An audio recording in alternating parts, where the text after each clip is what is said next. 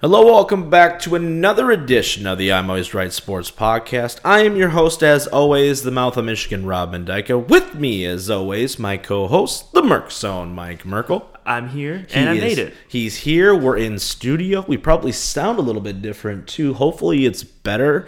Uh, you know, this is kind of a dry run for us from our new setup here. Got uh, Michael a brand new mic to talk into, so that's going to be exciting for sure. But let's just jump right in here, Mike.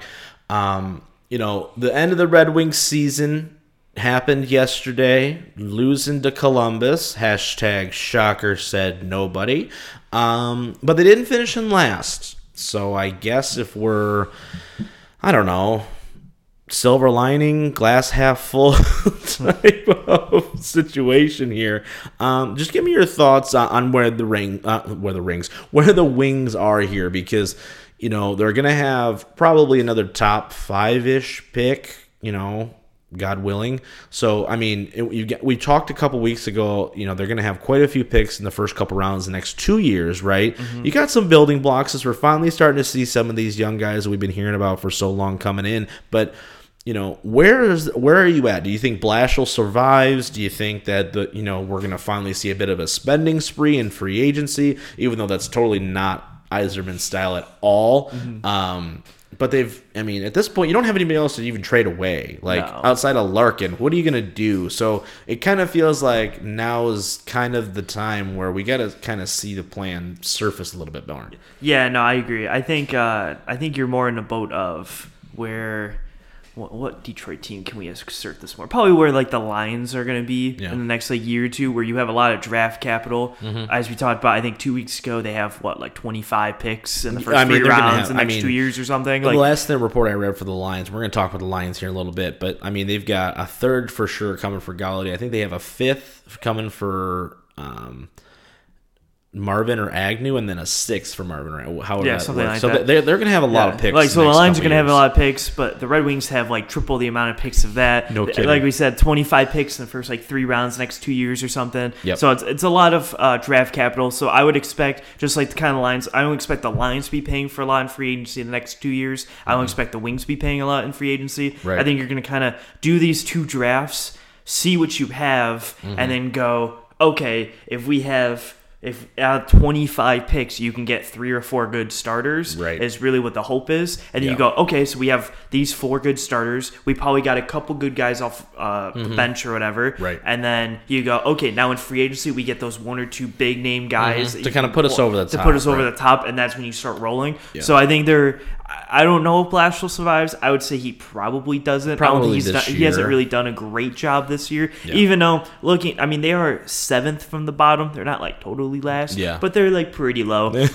they're Um, still firmly out yeah. of the playoffs. Like they had 48 points at the end of the year. Yeah. You know, the second to last team had 43 points. Right. So like they're like it's like six, two, it's yeah, like two wins and an overtime loss difference right now. difference between like five teams that they could have been lower or higher depending on. So Maybe this is the year that the balls bounce in their favor, right? And they pucks get, yeah, the pucks. favor. I'm Yeah, sorry. they- Yeah, they don't play with whatever. balls there. Stupid. Um, yeah. Uh, so I would say I would say Blashill probably leaves. We're probably gonna get another guy in, and uh, I wouldn't. I would honestly not th- like not this up and coming year. The year after, kind of actually where the Pistons actually exactly are. Probably not next year. The year after is probably when Mm-hmm. Yeah. you can expect the Wings to start maybe making that wild card Yeah. or early playoff appearances again. Maybe. And once again, they're paying for past sins, right? I mean, when you when you kick this can down the road as far as you know Holland did to maintain the playoff streak and all that stuff, you really you're really paying for it right now. You were in such a hole from a roster perspective, from a contractual obligations perspective. I mean. You, you really couldn't be in a worse spot. So Yzerman inherited a hot tank of garbage when he got here, right? With a lot of bad names, a lot of bad contracts. You're paying guys that haven't played for you in two years. So you're really, really, really just kind of recuperating for that. So I'm extremely excited to see what Yzerman's going to do. I have a lot more hope for this Wings rebuild than I do the Tigers. We're going to talk Tigers next week and the hot dumpster fire that is because um, I think some heads need to start rolling here real quick and in a hurry if things don't turn it around. Um, but we'll talk about that next week. But yeah, it's just an interesting thought. You know, we're you know we got NHL playoffs coming right around the corner. Um, you know, you know, a team that still amazes me a little bit here. It's a little bit off topic. Is the fact that the Golden Knights are like at the top of the league and they're like two years in. Yeah. It's crazy to me. I'm very interested to see what Seattle looks I'm, like. I'm coming in on the podcast right now to say I will be the biggest Kraken supporter out Yeah. there. Uh, if you if you want some positive Kraken news, I will give it to you here. Uh, Yeah, until the Red Wings make the you wanna- playoffs, you want us to cover a different team? yeah, if you if you if you were from the Seattle, I'm a I'm a big Seahawk guy. Yeah, Uh, Mariners, you know, can do whatever they want, and I like the Supersonics at one point um, until they went to OKC. So if if you want some Seattle coverage here, I can hit you with Seattle I Seahawks, and I can hit you with the Kraken knowledge. I love it. I love the Kraken knowledge. Mike's Yeah. gonna come in dressed head to toe in Seattle yeah. Kraken. Once gear. once all their apparel comes out, I'm gonna get the star players jersey whenever that. Mm-hmm. expansion draft happens, and we're, we're going hard onto it. Seattle sure. Kraken, baby, ride hard. There we go. Um, you know, let's shift focus here. Let's talk a little bit of Lions news. Um, you know, we talked about the draft last week. Um, you know, we, we kind of broke that down. Carlos Monarrez still an idiot, but we already knew that going in uh, from the Detroit Free Press. Don't subscribe to the Freep if if you want to read things that are accurate from people. Just don't do it. Um, just stay here instead. Um, but I do want to talk about two things that happened. First, I want to talk about the Ragnow extension. I think that was a huge move. Uh, Brad Holmes came out last week and basically said, "Listen, first priority after the draft, um, Frank Ragnow. He's extremely important to us. We want to make sure he's here long term." They picked up his fifth year option a few days before that, and bada bang, bada boom. Four days later.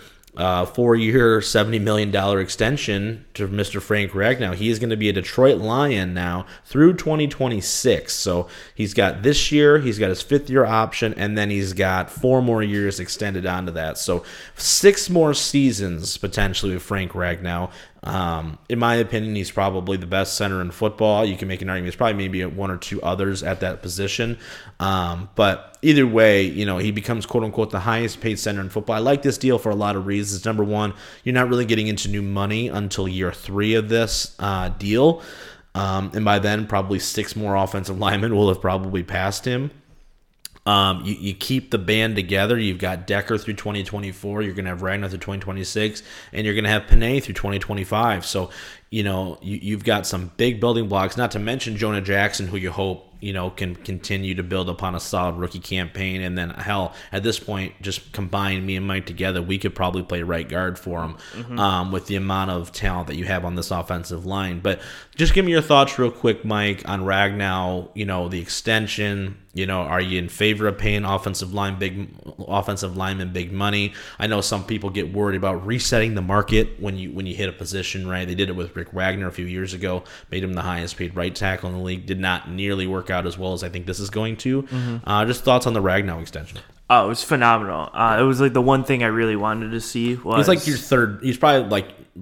I would say one of your three best players on the entire roster right now. Yeah, if you're looking at it not from a positional value, but just pure Yeah, like, oh, he's like really good. Yeah, yeah. When you look at like positional value through the league, he's definitely the third best, probably even maybe like second best. There's not Mm-hmm. Yeah. a lot of guys I would say positionally are higher than he is. Oh, no. position on his No, team. I mean- like like you said, he's probably I would probably put him at like the third best center maybe Yeah. or something. But that's still saying okay, so you're a Right. top three center, and we don't have many positions. He's an are- all pro. He's a Pro Bowler. I hate using the Pro Bowl accolade because this is all fan voting, but Yeah. I mean, he is an all pro. Yeah, Too, so and um, he's yeah outside of maybe like Hockenson, you could argue is a high tight end and stuff. Like Yes. he's he's definitely the highest per position player. oh yeah, on the we team. have on the roster Um, for sure. So he was he was someone, especially when you have because you know as I just mentioned in the last segment, I'm a big Seahawk fan, but they Mm-hmm. don't have nearly an offensive line talent like the Lions now do. Um, Yeah. Having a strong left ta- both tackles now because you drafted Penei, Yeah. so now you have strong tackle play on both sides. You have a left guard that you you saw really good stuff from, and Yeah. you really hope that that just continues upward, or even honestly, if it's Just- just stagnant, maintain, just, just maintain, where maintain. you were. I think he was good enough to play you. Well, they guard. had that stupid guard rotation last year too, which is the dumbest thing ever. Where Yeah. like he was in the starting lineup and then he wasn't. And you go, why are you taking your best interior offensive lineman off the field? Yeah, it it made no weird. sense. Uh, and then you're just going to anchor it with Frank Ragnow. Ragnow Yeah, I mean, he's doing all the calls, and he's doing all the protection that- work. Yeah. Yeah. So I think I think it's phenomenal. Um, you really just secure your offensive line to at least give Goff a fighting chance. Yep. Because you know, like it's almost the inverse of Stafford, where they're like, we're not going to give you the best offensive line, Right. but we'll give you like Calvin, Golden Tate, Marvin. Right. We'll give you all these weapons, but we're not really going to give you the time. Yep. Now Goff's like, all right, we don't have the talent receiver wise, Yeah. but you're going to have like have a hell of a lot of but time to yeah, but you're gonna have you're gonna have some time and some speed to go find somebody. No kidding. So you're, you're trying to set them up, even though you can't find receivers. You're trying to set them up in the best way with Right. a good offensive line. Absolutely. And I love.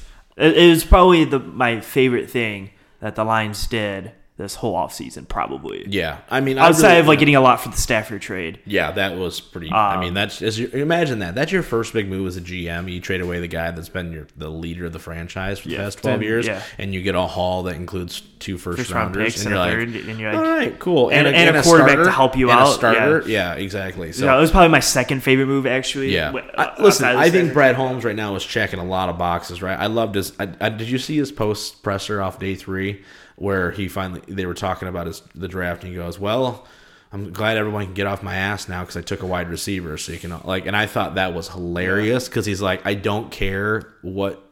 You guys think we need, you know, we're we're in a position right now where you just need to take good football players because this roster's pretty garbage all across the board. Um, but I, I think Brad Holmes is checking box after box right now, right? I don't think he he didn't reach for a quarterback, right? He didn't make any crazy move to do something nuts to where you mortgage the future, like the Bears, right? Everyone's giving the Bears a lot of credit for getting Fields and trading up and doing some of these things, but at the same time, they have no first round pick next year. Right, I think they're missing a third rounder next year for trading up again. I mean, they're missing significant draft capital next year, and in a year where you could potentially have your GM and your head coach fired if you don't make the playoffs, that's a pretty that's a pretty sketchy kind of way to be in right now, right? You know, Khalil Mack's not getting any younger, so you know it's one of those things where Justin Fields is going to show up early mm-hmm. and, and play really, really well. So I really like what Brad Holmes is doing. I, like I said, he's extending the people that you need to extend. He's bringing in. He hasn't financially committed himself to anybody either. Mm-hmm. That's the best part, right? Outside of Okwara, who you know, it, I I think is a solid, you know, another foundational building block for this team. You're not committed to anybody, really, you know. So, um, but we talked about Jared Goff, and I kind of want to pose a question to you, Mike, because you know he spoke this week as well. He spoke about it was nice that the Lions didn't take quarterback in round one, so kind of a vote of confidence. Um, I disagree personally. we heard rumblings after the fact that um, the Lions were in on Trey Lance, and if he fell to seven, that was probably going to be at least a heavy consideration to be the pick. Um, but clearly, he went three to San Francisco, thankfully, because if they took Mac Jones, I would have died of laughter. Um, Well, thankfully is the wrong way to say it. well, thankfully, exactly- like in like a, oh my gosh, like we can't really be thinking like this is how Oh, this is going to yeah, go. yeah, Not okay. thankfully as in oh great, the Niners are going to be good. yeah, but the Niners definitely gonna be good now. yeah. Um, but you know, so there's clearly an evaluation of the quarterback position that was heavily invested in during this process. But um, you know, Jared Goff's going to be your starting quarterback, right? Tim Boyle or David blah blah blah is going to be the backup, and that's your quarterback situation going into 2021. Um, my question to you, Mike, though, is as our resident quarterback on the show, um, what does Jared Goff need to do, if anything, to convince you that he is the right guy to build around. He's 26, going to be 27. He's going to have three more years after this on his contract. He's not getting. I mean, he's he's at the top of the spectrum, but two years from now, you know, people are going to. I mean, Lamar's going to pass him.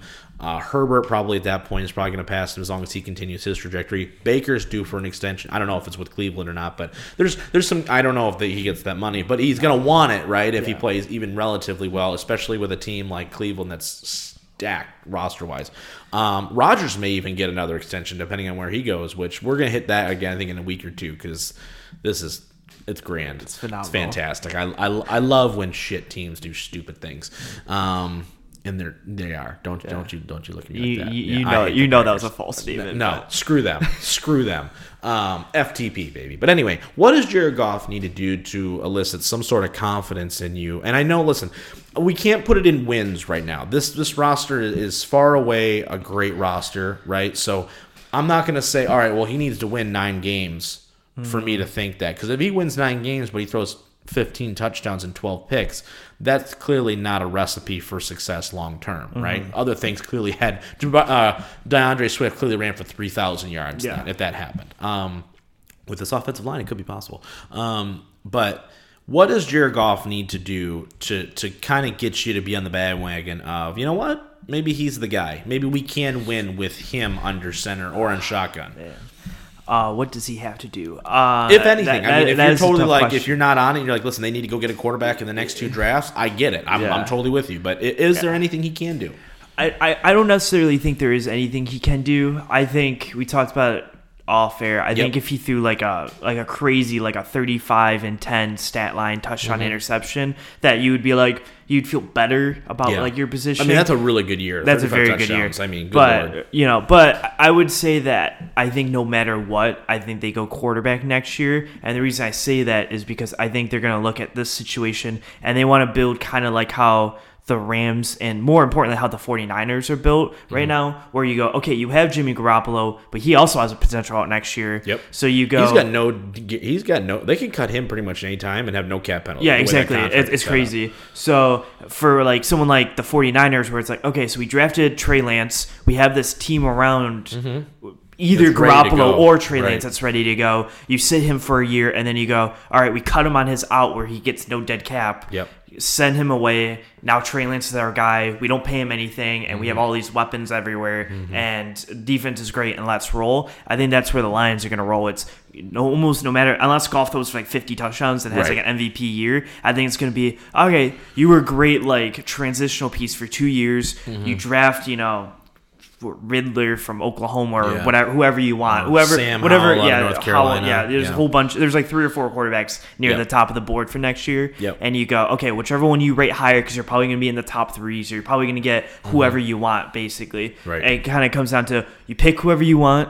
Goff plays that second year, the whole way through, and you let this kid sit. Yep. And then you go your potential out where you have to you can cut Goff for like and you get like million, five million five dead million cap dead or whatever, yep. and then you start that new quarterback. By then you've used three first round picks on other positions. on other positions, Right. all your seconds and your Right. extra thirds Your and scheme everything. is fully in place. your scheme's fully in place. You have all your you have, You have great offensive offen- line. Your offensive line's gonna be phenomenal because Yep. you're gonna probably find a right guard in the next two years. Yeah. If Stenberg doesn't work out or whatever, and you have a full offensive line for like two more years after that, Mm-hmm. and if Swift works and you can find like the team will be like fully assembled almost at that point and you go you could almost like they want to get to the point where you can throw just about any quarterback in there and work Correct. so it's like okay I, there's like the one thing where it's like well Goff isn't really going to be making that much if you think about it comparatively but Right. it's like but if i can also have what's it sam howell or whatever Yeah. from unc and he's making seven million dollars Yeah, right. And Goff's making 30 Yeah. and they can do about the same thing it goes Right. so i'm going to take sam howell use Yeah. that 23 million just to add Allocate, another right, piece to exactly. the linebacking crew or something sure. and then roll so in the long term, I really don't think there's a way. Like unless he Goff like has the craziest year ever and goes Yeah. for like an MVP type year, I don't think Goff stays because I think the long term future is he's transitional. You're gonna get a new guy, Mm-hmm. pay him less, have a good team around him, and then roll. Kind of like the 49ers are. Right Yeah, now. I've you know I'm not as you know against it, but I do think that what he's going to need to hit to elicit any sort of at least fan support is he's going to need to have that Stafford year where it was like 32 and 12, like 32 touchdowns, 12. And I just don't think a I don't think he's got the weapons number one to No, do I it. don't think so. Um, and two, I think they're going to be so run heavy, especially early on in the year with all, this offensive line. I, I can't imagine the amount of sweeps they're going to run to the right side with Sewell running downhill. I just I, I just know for a fact that's going to be like the third play of the of the year. You know what I mean? Um, so I think he's got a little bit going against him, quite frankly, right? They didn't go get that shiny new wide receiver um, in the first round. They didn't go get Ja'Marr Chase. They didn't go get Jaylen Waddle. So because of that, you know, you're really putting an emphasis on things. But I mean, he's got some input on the offense. I'm not going to close the door on it because, No. like I said, there's a lot of benefits to having a guy that's you know done it at a somewhat high level. Um, I just don't think he's going to be able to do it. I guess is, is the thing. Yeah. Like I just don't think he is put in the creating quote unquote the best position to succeed. They're going to give him as much uh, from an offensive line perspective. They've invested right, but Yeah. Mm-hmm. that has nothing to do with Goff. That's just smart team building. Well, what I think so, yeah, so like projecting down the line, I think that Right. they hit like so you have your offensive line, and they have fast receivers. And Right. good receivers, they have fast receivers Right. though. And I think this year it's going to be kind of whatever. He'll throw like 24 Mm-hmm. I touchdowns. think if he throws if he throws like over that. 25 touchdown passes this year, I go okay. Yeah. With this But- receiving core, I Yeah. think you may have. I think something. next year you're going to draft your quarterback, but I think also, if not first round, probably in the second round, you're probably Yeah. going to draft whoever great receiver you think. Like if there's like a Bateman from Minnesota Right. next year's draft, Right. you're going to try to get him or something just to give you have him the a other second round. You have the other first round pick. And you have the other first round. I think they might go defense, Well, but I that's mean, yeah, but sure. that's that's next year. That's a Right. 28, so that could be anything at that point, Yeah. probably. Um, Yeah, that's true. but I think that they go wide receiver, defense, whatever, Mm-hmm. and then that second, I think that second year is more telling because I think you're gonna have a quarterback sitting behind. But if Goff with more weapons and more developed team is okay, now you're nine and nine and eight with 17 games, nine and eight, Yeah. or you're 10 and seven with Mm-hmm. this team because of how much better we got. Okay, maybe we can roll with you, but I think if he's Yeah. costing you games and it's like six and Well, I think it's the Jameis Winston effect a little bit, right? Like we talked about this off air. Okay, if he goes and throws 30 touchdowns, that's great. But if he's throwing 28 interceptions, Yeah. that's we're dead, Yeah, right? And I think the I do think the ratio is going to matter quite a bit. Like if if you're not necessarily winning us football games, I think the Lions would almost be okay with that, right? Like it's similar to your point. Like Garoppolo's never going to win the 49ers a football game on his own. He just doesn't do it. That's not what he does, right? They could have won a Super Bowl with him not playing, basically. you know what I mean? Yeah. Um, you know, they won an NFC championship game and the quarterback threw 12 passes. So, um, but on that same notion, right, I do think that Goff is, he's like just knowledgeable enough to be dangerous in the IT world, right? Where you know just enough to mess stuff up really badly.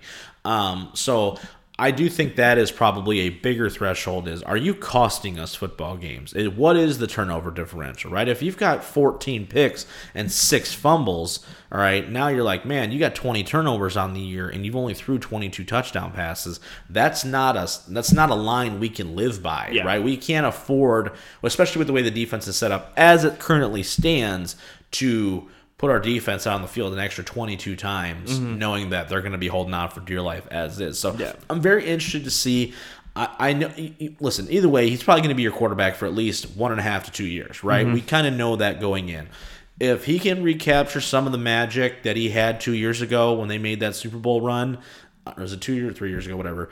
Um, you know, maybe maybe there is there is. I, I'm not closing the door on it. I just think the door is only cracked open. I Yeah. guess is kind of where I'm at with it right now. Just thought I'd bring that up there because you know I think people are interested to see what Goff can do. I think I'm in, I'm very interested to see what this offense is going to look like because I don't know if it's going to be good, but it's going to be different. That's for sure. So it, it's going to be interesting. Just thought I'd bring it up now because you know we're we're getting close, right? We're right around the corner from the season starting. We're going to have a pre. I think this is the first time I've ever looked forward to preseason, just because I mm-hmm. want to see what the hell the team's going to look like. Mm-hmm. You know, so it's going to be it's going to be fun. I, I'm I'm excited for it.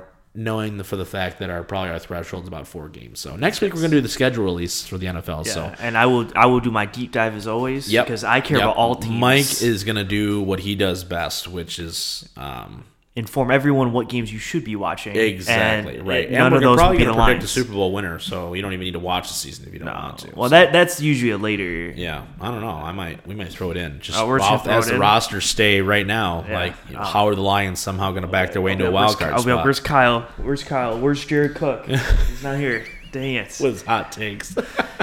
All right, let's shift focus here a little bit here. Uh, we talked. We, we said last week we were going to talk some NBA action, so let's talk about it. Right, we are on the cusp of the NBA playoffs. I told Mike that there was something I wanted to talk to him about. What LeBron James said. He's come out now and said a couple different things. So I'm very interested to see his takes. Um, the first thing I want to talk about though um, is a comment he made about two weeks ago where he basically said, "I'm never going to be 100 percent again." Right, and no, he's like full, full, you know, this is who it is. This is what it is. I'm never gonna be hundred percent.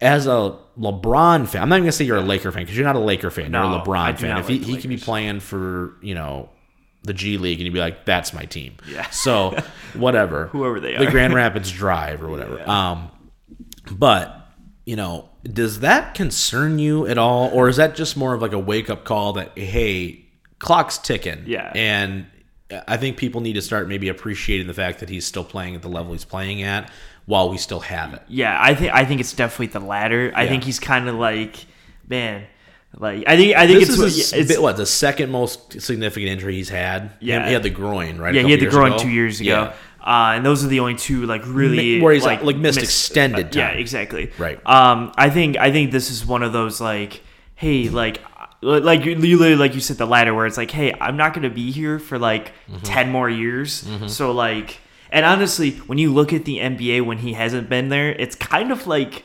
Who who do you watch? Like who are you rooting against? Like Yeah, exactly. Like, it's, like, you it's- don't it's really all of a know. sudden. Well, it's like there's a hush tone where it's Yeah. like he's gone.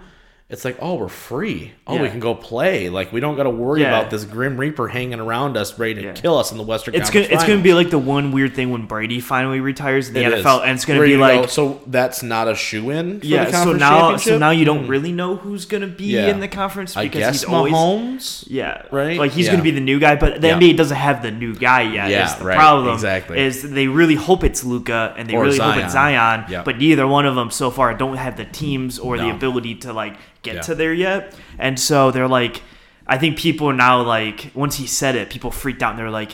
Maybe he doesn't like he doesn't have that much time Yeah, left. Like, everyone's maybe like, he, maybe he's not going to play till he's 48. Like yeah, and what? they're like, they're Yeah. like, who are we gonna criticize every right. time? And yeah, like, exactly. So Who's I, I think Wright it's gonna slobber over every day. who, who am I gonna slow? I just kick stuff uh, you're kicking stuff, you're breaking stuff. yeah. Jeez. Uh, but yeah, I, I think it was just like a wake up call. Be like, hey, I'm not. I don't think people try to say it's like an excuse of like, oh, they're not going to win the title because he's not 100. percent I don't think it's that. No, I I think don't he's going to come in and do everything he can. I think Brady would say the same. He's like, I'm not 28 anymore. Yeah, I'm just- exactly. I'm not able to It's do. like I can't. I can't run around the pocket all the time because I'm just older Right. now. Yeah, like I think Le- the way LeBron's just telling you like, hey, I can't, you know, put up 50 points a night anymore because I just don't have the ability to. Right. But I'm gonna do everything I can to still win. Right. But he's not 100. I just thought it was so. an interesting take, right? Because I think that's the first time in a long time you see it, but people don't want to admit it, right? Yeah. Like Favre, I mean, shoot, Favre couldn't admit it for four years. You know what I mean? Yeah. It was one of those things where he's like, well, I could.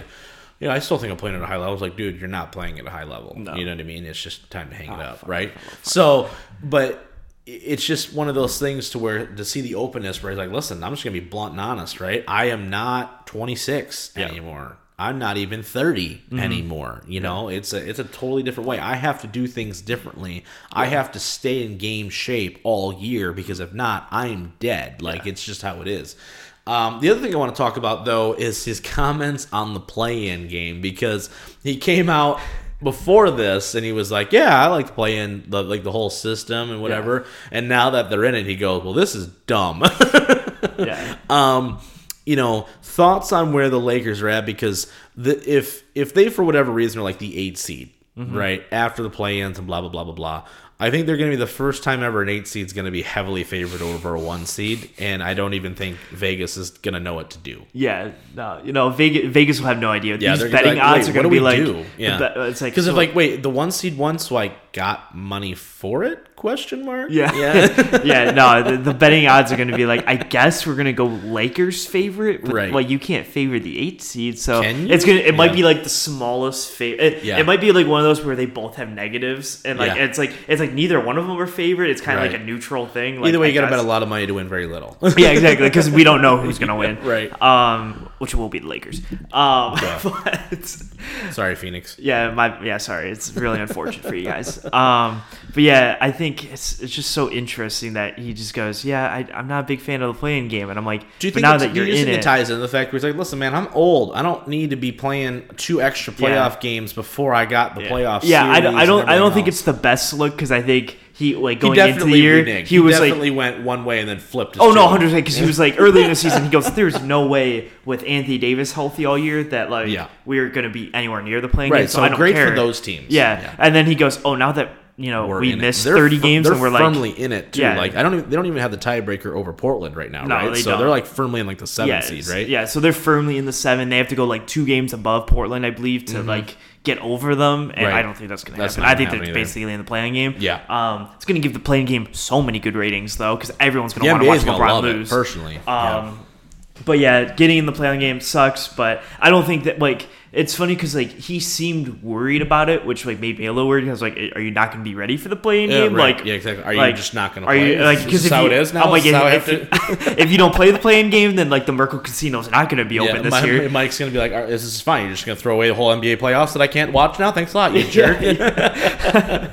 but uh, yeah, I'm not worried. I think they're. I think. I think it's a. It's a ploy to get them and the Clippers in the conference championship. Yeah, I you know we talked about this off air too. It only benefits the NBA to have a team like this, quote unquote, struggling, in order then just to go, oh okay, and they're in, and now it's everything's back Yeah. to normal. Well, I think right? I think for if you're a conspiracy theorist out there, which I'm not, but if you think like sports are rigged or sports or whatever, definitely think the NBA is Um, a little rigged. Uh, It can be. Yeah. Um, but if you're one of those people, I think this play-in game. I don't think it was meant to do this originally, but now No, it will. no, they're like, oh, they're missing time. Might so, well. so the Clippers are going to probably be like the three or four, Yep. and so that's an awkward matchup because you don't know where they're going to be. So I think the Lakers once the once they're set next Sunday, the playoffs are going to be set outside of the play-in. Mm-hmm. They're going to go, okay, Clippers are 3 That means we can't be the seven because Right. if we win, that means we have to play the Clippers in the second round. Right. That's the one team they don't want to play. So I wouldn't be shocked if they lose the first play-in game to go fight for the eight seed. Right. to then Play the two seed, play right. the play the Yeah. one seed and then play the four, who would be like Denver or whatever, so they can skip the Clippers to the conference final, and Right. vice versa. If the Clippers are the four seed, then they're like, all right, we're gonna win the first one, be Yeah. the seven seed, so we can skip. I think it's like a little ploy to be like. We want to get that matchup. We want the, we want the matchup, year. but we don't want the matchup in the first round. No, we no, want the need matchup in the conference okay, finals. Right, where who's going to the finals to play To play Milwaukee or whatever? It's the Whatever. Sixers or Yeah, whatever, Yeah, not not Brooklyn. Yeah, no, it's not, Brooklyn. Okay, let's just talk about it now because Mike, Mike just had the biggest grin on his face. he's covering up the microphone because he's dying. Let's just talk about was the funny. elephant in the room for a second because we've talked about this off air multiple times. Um, so I'm just gonna make a declarative statement for the both of us and say.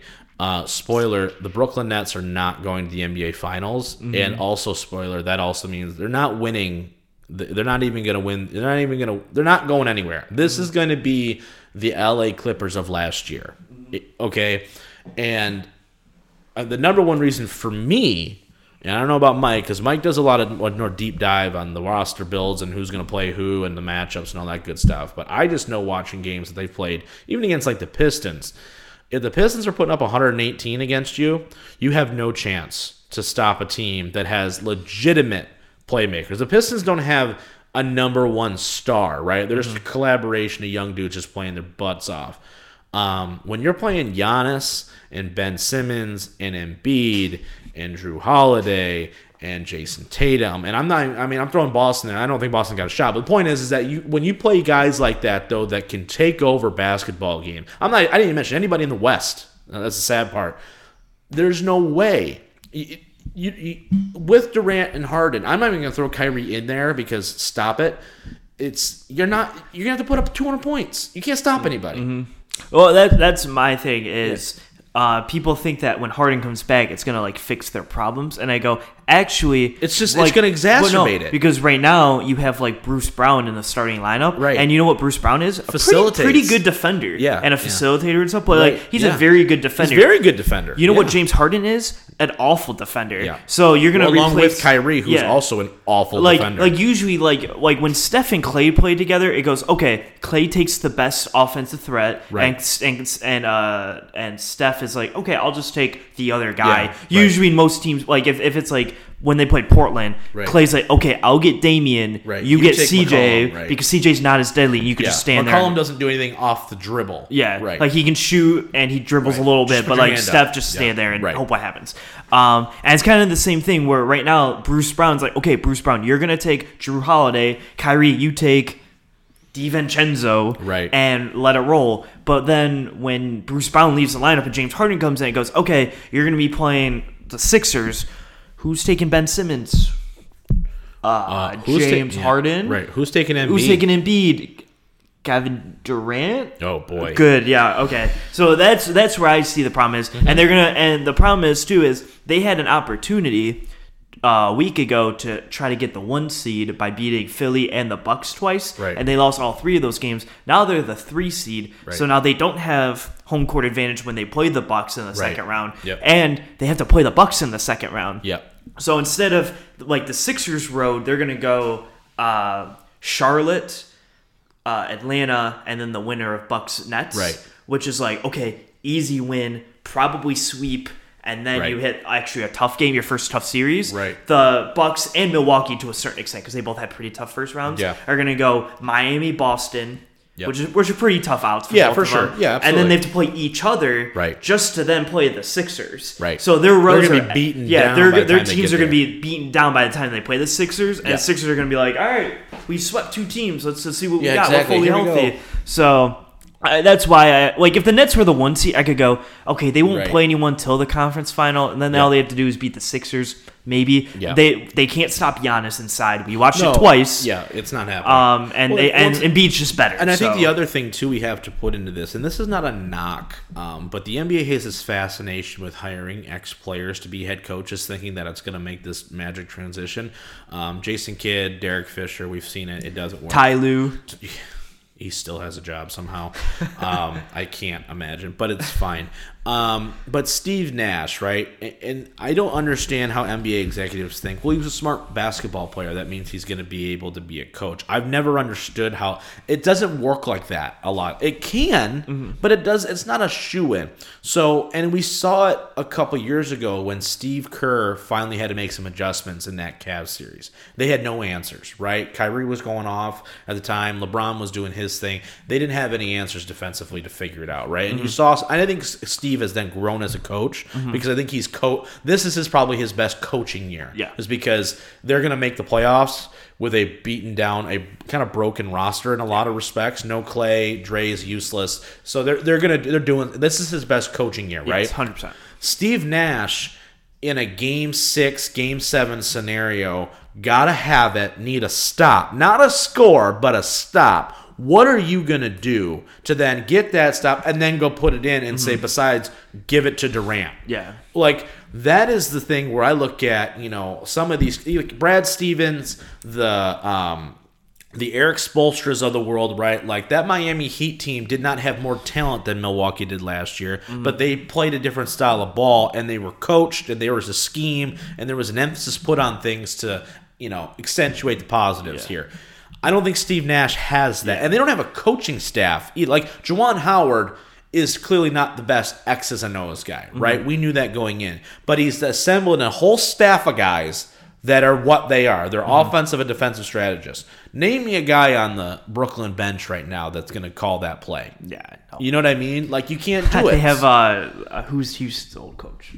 Oh yeah, D'Antoni. D'Antoni, he's yeah. great Yeah, defensively. at- I, I remember all those good defensive teams Yeah. that you know D'Antoni had. Yeah. And the, Oh, wait. la- the last point that's not even on coaching, it's just player on, on Brooklyn that bothers me is the last four years when Kevin Durant was on the Warriors, Yeah. it was always God. He is so good offensively, Right. And now I go, yeah, because you know what he didn't have to do? Play defense. No, you 'cause want to know why? like, oh, yeah. Because he's on the greatest team ever, and they have like he's playing this Cavs team with just LeBron, and goes, Yeah. it's not hard to put Andre Iguodala, Draymond Green, and himself switching on LeBron, and that's the only guy you have to worry about. Right. Now you're playing teams where it's like, who's going to guard Giannis? It has to be KD. So now you're watching KD get tired, and KD's Mm-hmm. Right. like, man, And then playing yeah, playing right. defense and having to do all the offensive load is really difficult. yeah. Like no, it's yeah for sure. And yeah, I- yeah, and- and people are like he's he's like starting to realize, and Kawhi had to deal with it the last couple years too, where Yeah. it's like I have to really carry the workload on on Mm-hmm. offense, and it's like man, my defense goes down because of it. I go yeah, because you don't have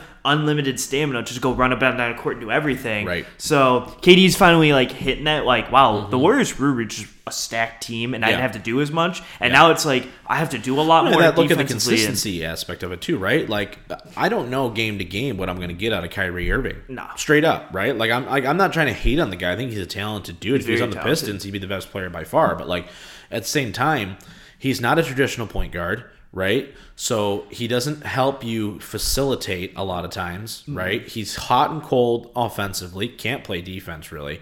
Um, and then Harden, same, you know, Harden I think is more consistent offensively, but his defense is utterly atrocious, Mm-hmm. you know, and he's going to kind of have to be the facilitator for the offense almost. And that's not really his game either because he plays so much isolate. It's like that's why it didn't work in Houston with Mm-hmm. with him and you know with him and Westbrook. So it's like it's a weird combination here. Um, give me a team though before we switch topics here to WrestleMania Backlash before we review that show.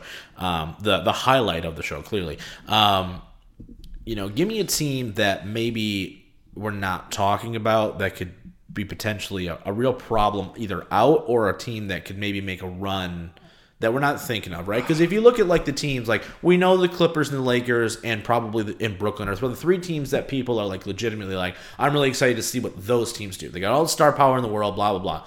Is a team like Phoenix or Utah a team where you go, listen, if if you know the sun hits the right angle, maybe maybe they can make a run at it, and we're we're talking about them in the conference finals and Oh maybe and, and having a shot. I would say Who's our Miami Heat of this year? I, think guess? the I think the only team, and it's only pure based on matchups, Yeah. and their team might have a slight chance of doing stuff against the right matchup is Dallas. Okay. Mm-hmm. With Luka, because as it stands right now, see the first round they would play. Uh, Da- uh, Denver, Right, and I go, you beat up. and Denver's beat up, so you have like a shot, even though Jokic is playing out of his mind. Yeah. But Luka also plays out of his right, mind, right. So they're both gonna like cancel each other out, Right. and you have Porzingis on one side, so maybe you have a, a shot at winning. Yeah. Um, and if they beat them and the Lakers don't end up being the eighth seed, then you're going to play Utah in the second round. And you go, Utah's a little beat up. They're playing well, but like, again, Luka Right. goes crazy in the playoffs for some reason. So Right.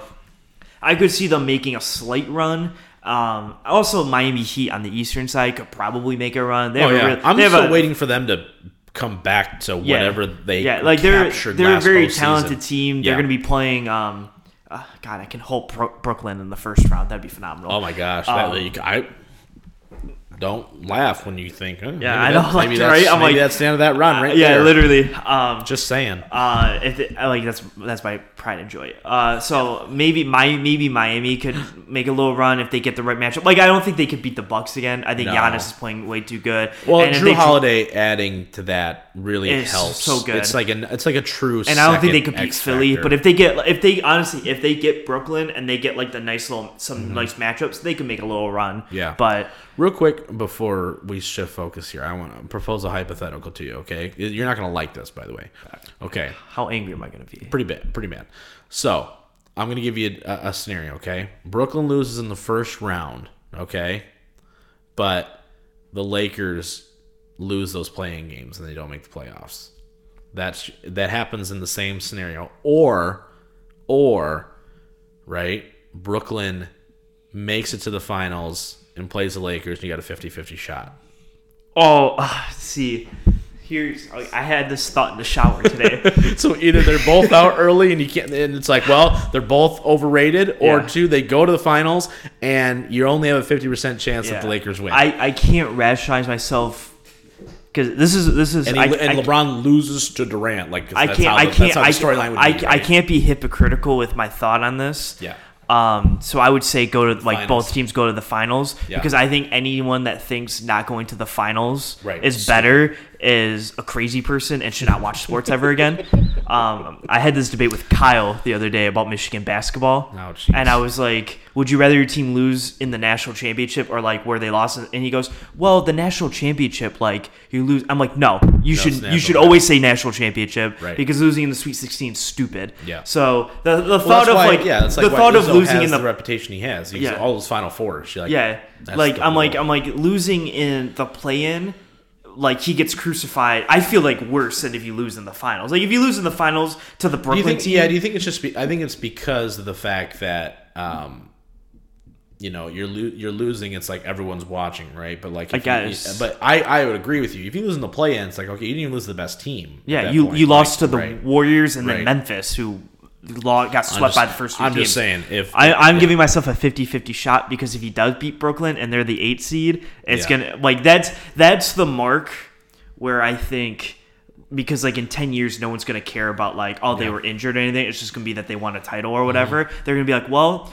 LeBron has a 3-1 comeback and he was an 8 seed won the play-in and got all the way there which I'm not going to agree like with the 100% eight-seed argument, though. but Yeah, I think it's I going like to I think it's going to be a uh, like a big like Yeah. turning point I hope that's not a narrative because that I It don't be. like because I don't like that because it's like okay well you, so once again it's like it's the same argument as well we're going to punish LeBron for losing the finals okay we're going to punish Jordan's teams because they were just better in the regular season Yeah. so it's like you can't oh he was an eight seed he was an eight seed because they were out 60 games it's Yeah. not because they were a bad basketball team those are Mm-hmm. two like the Warriors are a legitimate 7 8 seed right they that's all that Steph is playing out of his mind and that's what they have it is a completely different argument to say well you know, LeBron's got his foot amputated, so now that's what's ha- like Yeah. that. I, I Nick Wright's gonna go hard on that, and that's gonna be super. It's gonna it's gonna be the argument. I'm gonna be. I'm just gonna tune out of sports for that little bit of time. All right, let's talk. Let's talk WrestleMania Backlash here to end this week's show. Um, you know, we're. eh, It, is what it is. I, I don't got anything else really to tell you. I, I will say this though, oh, real quick before we go to WrestleMania Backlash. Thoughts on Blood and Guts? oh, I thought it was awesome. I thought it was really, really good until the last spot. I didn't think it was needed.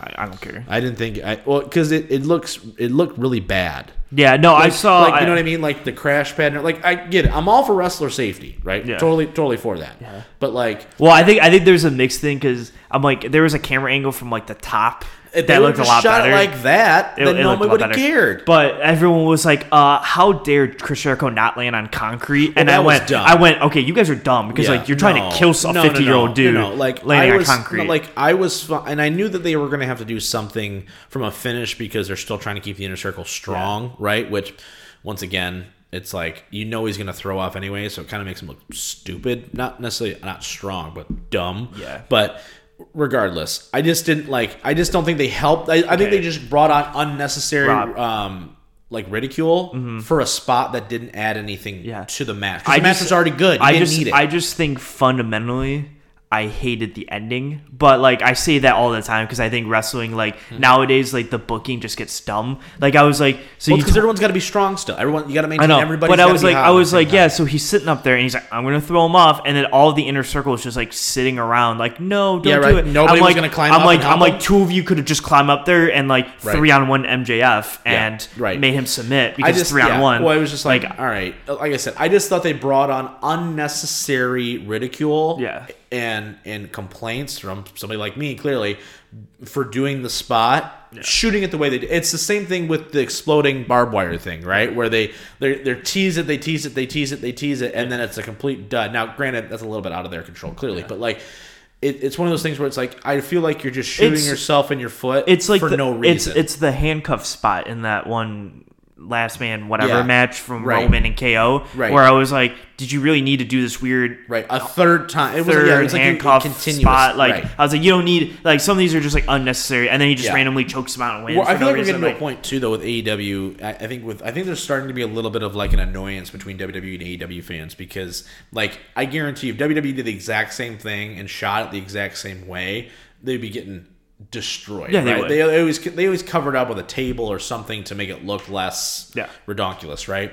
So WWE does a better job at that. But a you know, so then I think you know AEW fans go, well, WWE does this all the time, and then WWE fans then go and be like, this is like, what do you? Yeah. Like why? You know what I mean? yeah, So I would say interesting I- I would say I liked like 33 minutes of the 34 Yeah, minute match. no, I, like I said, I thought it was a great match. Thought it told a great story. Everybody looked good. I think Wardlow showed the fact that he's still kind of green, in my opinion. Mm-hmm. I thought he missed a couple spots, um, but outside of that, I thought great job all the way through. also, I really, just really I good. just don't like like war game match I don't in either. general. It's it's it's clunky. Um, it's hard to it, because you almost feel like people are kind of standing around Mm-hmm. waiting for the the spotlight to be shifted to each individual person. So it's very difficult. Um, I just don't think. I wish they would have just did something into the cage where somebody Yeah. catches some people, or you know, or maybe you don't need off the freaking top of the cage. You know what I mean? Yeah. Like just do some like have one of those things where it's a big thing, and then MJF just happens to be on top of Yeah. him. Well, 'cause, like- something accidental to where it's like everyone's dead, nobody's moving, but MJF magically, ma- you know, appears on top of Guevara, Yeah. pins him one, two, three, and then he can come out for the rest of the year and go, "I'm Well, that was the guy." fundamentally the wrong thing is you couldn't pin people. Right, I know that's what That's I'm saying. fine. They, they shot themselves in the foot of like of like oh they're gonna have to give. up. I'm like well first off no one's tapping here. Yeah. You know what I mean? It's like eh, it's just some Honest- fundamental issues, but uh, from a match perspective, I really Like it. honestly, fundamentally, like once MJ leaves, I would just relock the cage and go, "Oh, cool, it's five on four. Right. Yeah. Cool. Yeah. Yeah. There's there's a couple of problems, but anyway, solid match. Okay, let's talk WrestleMania Backlash here, and then let's get out of here. Um, you know, so we've got. I think we got some decent builds going into this show. Um, I'm digging. I'm digging the Roman Cesaro thing. Um, you know, we know already what's going to happen, but I like the fact once I'm still going to call it out there, and people can be mad at me, but uh, SmackDown's the best wrestling show going today. Just telling you right now. Like I'm just just saying it flat out right now. I don't think you have from hour to hour, I don't think you have a better sh- cohesive show right now than what than what SmackDown's doing. Um, and the numbers are starting to show it too, so that's good. Um, let's just go match by match here and hope to God we see something entertaining. All right. what, what do we have on the show? Uh, we have um, Dolph Ziggler, Robert Roode versus the Mysterios for the SmackDown Tag Titles. So Uh, Mysterio's are going to take it here finally. Yeah, so Mysterios finally uh, are going to get their win, and um, It's going to be a happy dappy moment. It's listen, gonna- I'm gonna be very I- happy I, for them, listen, I guess. I will take the Mysterio, Rey Mysterio being in the tag division forever as a tag team champion if that means he is never put into the main event of a freaking card again where he's Yeah. challenging for the world title because he shouldn't be. Yeah. So I will take this 100% of the time. yeah. 100% of the Okay, time. where do I want to go next? Uh, we'll go Asuka, Charlotte Flair, Rhea Ripley, triple threat match for the Raw Women's Championship next. Um, I'm gonna. Oh God. Do you think Ripley retains? Or do you think Charlotte somehow comes I think Asuka has no chance Asuka has no chance. I think Rhea. How many shows are there to like SummerSlam? Like three. Two? I don't know because I just read a report too that they're maybe trying to bring up, trying to move Let's up see. SummerSlam too. Money so. in the Bank, Extreme Rules, and then possibly SummerSlam right after. So there's three more shows. Uh, I'm gonna say Rhea wins because there's Yeah. enough shows where like Charlotte doesn't take the pin, and then like a couple pay per views pass by, then Charlotte like comes back, and it's like Rhea versus Charlotte at SummerSlam. So I'm gonna go. I'm gonna go. Okay, I'm gonna go Rhea. Yeah. Uh, yeah, I think that's fine. I they're they're stealing Ripley's heat because they've got this thing with Charlotte going on right now, which I'm fine with Charlotte being in the spot. I mean, she's she's the top of the game, but like you're stealing Ripley being a heel a little bit with Charlotte doing better heel work than Ripley's doing. I know. you know what I mean? So you're like you're really you're you're you're you know chopping your nose off to spite your face. We'll just continue with the Raw triple threat thing, I guess. So we're gonna go Braun Strowman, Drew McIntyre, Bobby Lashley triple threat match for the WWE title. Uh, would there be any way Bobby loses?